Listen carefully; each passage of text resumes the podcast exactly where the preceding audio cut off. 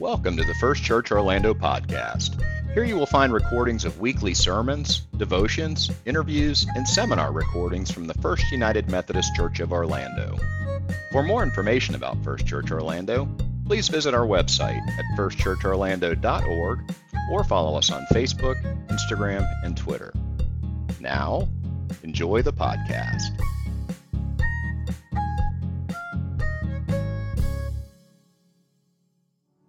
Our scripture reading today comes from Acts chapter 1. Hear these words Theophilus, the first scroll I wrote, concerned everything Jesus did and taught from the beginning, right up to the day when he was taken up into heaven. Before he was taken up, working in the power of the Holy Spirit, Jesus instructed the apostles he had chosen. After his suffering, he showed them that he was alive with many convincing proofs. He appeared to them over a period of 40 days, speaking to them about God's kingdom. While they were eating together, he ordered them not to leave Jerusalem, but to wait for what the Father had promised. He said, This is what you heard from me. John baptized with water, but in only a few days you will be baptized with the Holy Spirit. As a result, those who had gathered together asked Jesus, Lord, are you going to restore the kingdom to Israel now? Jesus replied, It isn't for you to know the times or seasons that the Father has set by his own authority. Rather, you will receive power when the Holy Spirit has come upon you, and you will be my witnesses in Jerusalem and in all Judea and Samaria and to the ends of the earth. After Jesus said these things, as they were watching, he was lifted up, and a cloud took him out of their sight. While he was going away, and as they were staring toward heaven, Suddenly, two men in white robes stood next to them. They said, Galileans, why are you standing here looking toward heaven? This Jesus who was taken from you into heaven will come in the same way that you saw him go into heaven. This is the word of God for us, the people of God. Thanks be to God. Let us pray. Gracious God, may the words of my mouth and the meditations of all of our hearts be pleasing and acceptable to you, for you are our rock and our Redeemer. Amen. So, we are in the season of Easter. Did you know that Easter was a season? It's not just one day, it's a season. It's actually a season of 50 days. If you think about Lent, the season of Lent that happens before Easter, that's 40 days. The season of Lent is a, is a time of repentance, of a time of returning to God. Sometimes we sacrifice, we give up things during the season of Lent to draw us closer to God, uh, to give us maybe just a taste of the sacrifice uh, that Jesus went through when he uh, fasted in the wilderness and when uh, he suffered on the cross. So that season of Lent is a, a, is a time of preparation, a time of returning to God, and it's 40 days. The season of Easter is 50 days, and it's a season of celebration. It's a season of feasting and rejoicing, celebrating the good news that Jesus Christ overcame death and gives us new life. And so, friends, we're still in the season of Easter. We're still in a season of celebrating, of rejoicing, and claiming that new life that Christ has for us. In one of my New Testament Bible study groups, uh, we discussed how when you read the Gospels, uh, you get to the part where it talks about Jesus died on the cross, and then the tomb is empty, and then there's not really a whole lot after that. So, in the Gospel of Matthew, for instance, uh, the tomb is empty, and it almost is like right after that, Jesus gives the Great Commission go into all the world, sharing the good news of Jesus Christ, baptizing people in the name of the Father, Son, and Holy Spirit. And then Jesus goes up into heaven. That's what happens in Matthew's Gospel. In Mark's gospel, it's even weirder. The tomb is empty, and then there's some parts that kind of been added on at the end, uh, which kind of sound a lot like Matthew and Luke, but it doesn't really tell us a whole lot. Luke's gospel, we get uh, the story of uh, Jesus meeting his disciples on the Emmaus Road, but they don't know it's Jesus. They just think he's some stranger that's joined them on the road. And then Jesus appears to all of his disciples before he ascends into heaven. John's gospel gives us the most. Uh, Jesus meets with his disciples in an upper room, but Thomas isn't there. And Thomas gets kind of grumpy about it. He's like, oh, man, I missed Jesus. That's not fair. So then Jesus appears to the disciples again when Thomas is there. And he says, Hey, Thomas, look at my hands. It's really me. I'm not playing a joke on you. Jesus again meets with his disciples on the Sea of Galilee, and they have a breakfast after the disciples have fished all night. Jesus reconciles with Peter, and he talks with his beloved disciple John. And then John's gospel additionally tells us this in chapter 20, verse 25. I, I love this phrase, it's very funny to me. Jesus did many other things as well. If all of them are recorded, I imagine the world itself wouldn't have room for the scrolls that would be written. That kind of a cop out answer, right? Like, come on, tell us, what did he do? Right? We're kind of left to wonder. We're left to our imaginations. So we can fill in the blanks. We can assume that Jesus did more with his disciples in that period of time after the resurrection and before he ascended into heaven. But unfortunately, we don't get all the specific details. The passage we heard in Acts chapter 1, it tells us a little bit more of what Jesus did. Jesus instructed his followers. He continued to teach them. He told them stories. He told them what to do after he left, was going to leave them. He continued telling them about God's kingdom. Jesus tells his disciples to wait in Jerusalem for the Holy Spirit to come upon them. And when the Holy Spirit empowers them, the disciples are then to witness to the good news of Jesus in Jerusalem and in Judea and in Samaria and to the ends of the earth. And then this is where it gets weird. As the disciples were watching, Jesus was lifted up and a cloud took them out of their sight. And as the Apostles' Creed states, we say, We believe that Jesus ascended into heaven and sits at the right hand of God the Father Almighty. You see, when Jesus was taken up into heaven, Jesus didn't just go on vacation. Jesus is not in some weird holding pattern. Jesus is the Christ, the Messiah, the Savior of all creation. Jesus is the King of kings and the Lord of lords. Jesus Christ sits at the right hand of the Father, interceding on our behalf even now. Jesus Christ lived, died, and overcame death with his resurrection. And he lives eternally, indeed. The disciples, they were privileged to witness this moment. Can you imagine that? Watching your friend Jesus being lifted up and carried out of sight. And their eyes were glued to the sky to see what was going to happen next. And as I read this passage this week, I couldn't help but think that this is actually not the only place in the Bible where someone is taken to heaven in quite a dramatic fashion. In the Old Testament, there's this guy by the name of Elijah. He's a prophet. Raise your hand if you've heard of Elijah. Yeah, okay. So, Elijah, he served as a prophet. He went around uh, sharing God's messages with kings and with the people. And often his messages were telling the people what they were doing wrong and how they needed to return to God. You can imagine the people didn't always like to hear that. Along the way, Elijah picked up an apprentice by the name of Elisha. Elijah and Elisha were together one day, and that day was the day that God was going to take Elijah to heaven.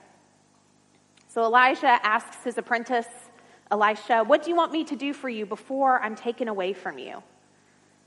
And Elisha asks for twice Elijah's spirit. In 2 Kings chapter 2 verse 10 Elijah replies, "You've made a difficult request. If you can see me when I'm taken from you, then it will be yours. If you don't see me, it won't happen. As the two men walked along, suddenly a fiery chariot arrived to collect Elijah. Elijah was taken to heaven in a windstorm. Elisha saw it. He was able to watch it. And when he could no longer see his mentor, he bent down and he picked up Elijah's coat that had fallen. You see, Elisha was able to see his mentor go up into heaven. And for him, that was a sign that his mentor's spirit was resting upon him, that his mentor was entrusting him, that God was entrusting him to pick up the mantle of leadership and to carry it on to the next generation. So he picks up the coat, he picks up that leadership, and he goes. Whether you read these scripture passages literally or figuratively, I do think that Elijah, Elisha, and the disciples have something to say to us on this Ascension Sunday. Just as Elisha was an apprentice to Elijah, the disciples were followers and students of Jesus. After Elijah went to heaven, Elisha did not waste any time. He, he picked up that coat, he picked up that mantle, and he got to work. He did what God was calling him to do. He had inherited Elijah's spirit and was empowered to carry Elijah's work in the world. So, too, the disciples, they saw Jesus go up into heaven. They're inheritors of Jesus' spirit, empowered to carry on Jesus' work in the world. Can you just picture it? The disciples sitting there, standing there, looking up to heaven, looking up at Jesus, looking up at the sky to where Jesus had gone. When suddenly two men in white robes stood next to them and said, Galileans, why are you standing here looking toward heaven? This Jesus who was taken up from you into heaven will come in the same way that you saw him go into heaven. These heavenly messengers, they interrupt the staring session. These messengers say, hey, there's no need to keep looking at the sky. These messengers, they almost kind of snap the disciples out of their reverie and say, hey, get to work, get moving. And if I'm honest, I sort of find these heavenly messengers rude. Jesus just rose up in the air. It's not every day that you see that happen. I just say, give the disciples a few minutes to process what had just happened. I mean, if I had seen something like that that was so far beyond the realm of my human experience and comprehension, I might be reluctant to turn my eyes away too. I don't think I would just want to jump back into normal, everyday human life. I think I might want to linger for a moment in the holy. And yet, the holy isn't just when we look up, friends. The holy is there also when we look out. Celtic spirituality talks about thin places, places where heaven and earth meet.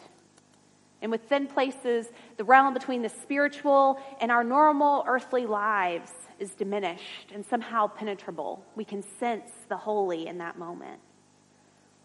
Thin places, sometimes they can be above us, right? Looking up to the mountains, perhaps is a thin place. Sometimes thin places are where we visit and sense the divine. This church could be a thin place for you. Perhaps the mountains or the beach. The chapel at the Warren W. Willis United Methodist Camp is a thin place for me. Thin places open our eyes and our hearts to God. And sometimes a thin place can be a, uh, the same location. So no matter how many times you go to that place, you know that you're going to encounter God there. The, cha- the chapel at camp is like that for me. Even though I know it's going to smell like middle school boy, there's something holy about that place. I don't know if it's the thousands of prayers that have been lifted to God in that room, but there's just something about that space. It's peaceful and I sense God's presence. It kind of gets me out of my normal everyday routine and in a place where I can hear and see and sense God. Thin places can surprise us and happen even in spite of a location. Caryll Houselander describes a thin place that she experienced in her own life. I was in an underground train, like a subway, a crowded train in which all sorts of people jostled together, sitting and strap hanging, workers of every description going home at the end of the day. Quite suddenly, I saw with my mind, but as vividly as a wonderful picture, Christ in them all. But I saw more than that. Not only was Christ in every one of them, living in them, dying in them, rejoicing in them, sorrowing in them, but because he was in them and because they were here, the whole world was here too, here in this underground train. Not only the world as it was at that moment, not only all the people in all the countries of the world, but all those people who had lived in the past and all those yet to come. I came out into the street and I walked for a long time in the crowds. It was the same here, on every side, in every passerby, everywhere. Christ. Sometimes thin places happen, not because of the location, but because of the people you encounter. A one on one conversation over coffee or tea can be a thin place. And not because of the beverage, but because you can sense Christ's presence in the midst of the in the midst of the conversation. The disciples were in a thin place in that moment when Jesus was taken up into heaven. And as those heavenly messengers spoke to the disciples that day, we're reminded that we cannot stay in thin places forever. The disciples left that mountain, left that space. We leave church or camp, the beach or the mountains, whatever is our thin place, and we return home. We get off the train or we reach our destination. We finish our beverages and the coffee shop closes. At some point, we have to get back to our everyday lives and the tasks that are ours to do. And perhaps that's what those divine messengers meant when they told the disciples to stop looking up at the sky. The time had come for them to look out around them and to get to work. In the case of the disciples, their work was to go to Jerusalem and to wait. Is waiting ever work? Sometimes it's hard to wait, right? Sometimes that can be the hardest work. Those disciples were told to wait in Jerusalem for the gift of the Holy Spirit to empower them. They did not know when God would send the Holy Spirit upon them, but they knew they were to wait in Jerusalem until it happened. Acts chapter 1, verses 13 to 14 says, When they entered the city, they went to the upstairs room where they were staying. Peter, John, James, and Andrew, Philip and Thomas, Bartholomew and Matthew, James, Alphaeus' son, Simon the Zealot, and Judas, James's son. All were united in their devotion to prayer, along with some women, including Mary, the mother of Jesus, and his brothers. While they were waiting for the Holy Spirit, the followers of Jesus, they waited, they prayed, they read scripture. They took care of each other and their community, and they anticipated what God was still to do in their lives. Last week, if you were here in worship or you happened to watch it online, Pastor Van preached about the Great Commission. God has called each of us to go and to share the good news. And maybe last week's message fired you up. Maybe you're ready to go. Maybe you're ready to go last Sunday. You're like, come on, let's go. Maybe you sense the Holy Spirit empowering you. That's awesome. We need that. And if that's you, I would love to have a conversation with you to hear how you're fired up, to hear how you're excited, um, and to start thinking and dreaming about what's next, where God is calling us to go as individuals and as a church. And if that's you, let, like, come talk to me after the service so we can talk about that. But for others, maybe you're still waiting waiting for direction, waiting to be empowered by the Holy Spirit. That's okay. I've been there. I encourage you to do what the disciples did to pray, to read scripture, to care for people in your community, to listen while you're waiting. Do what are your tasks to do and anticipate the Holy Spirit will empower you to send you out, to say, go, go and do. If this is you, if you find yourself waiting and you're unsure and you're kind of waiting for direction or clarity, I'll be around after the service. We can talk about that as well. We can talk about that over the coming week. We can pray for each other and with each other that we'll listen to God, that will anticipate how God will move in our lives.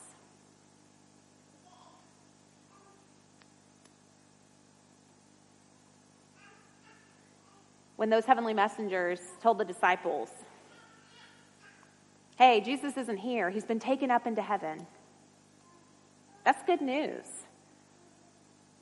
because it means that Christ is transcendent. Christ is both at the right hand of the Father, and Christ is with each and every one of us here and now. Because Christ is with us, every moment has the possibility and the potential to be a thin space. Every moment has the possibility of being a moment where we can be spiritually empowered to go and do what Christ is calling us to do. If only we have eyes to see and ears to hear and hearts to love. Let us pray together.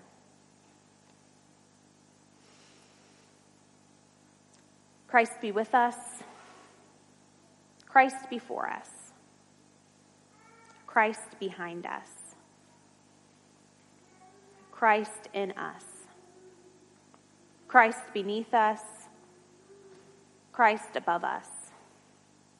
Christ on our right, and Christ on our left. Christ where we lie, Christ where we sit, Christ where we arise, Christ in the heart of everyone who thinks of us, Christ in every eye that sees us, Christ in every ear that hears us. Salvation is of the Lord. Salvation is of the Christ. May your salvation, O Lord, be ever with us, we pray. Amen.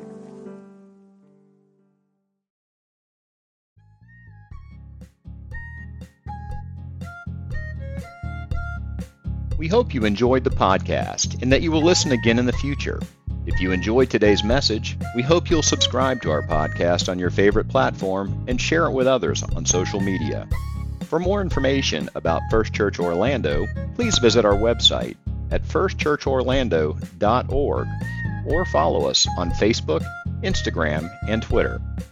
If this podcast is a valuable resource to you, we invite you to give to this ministry by making a financial contribution at firstchurchorlando.org forward slash give. Now, may the Lord bless you and keep you. May the Lord make his face to shine upon you and be gracious unto you. May the Lord lift up his countenance upon you and give you peace.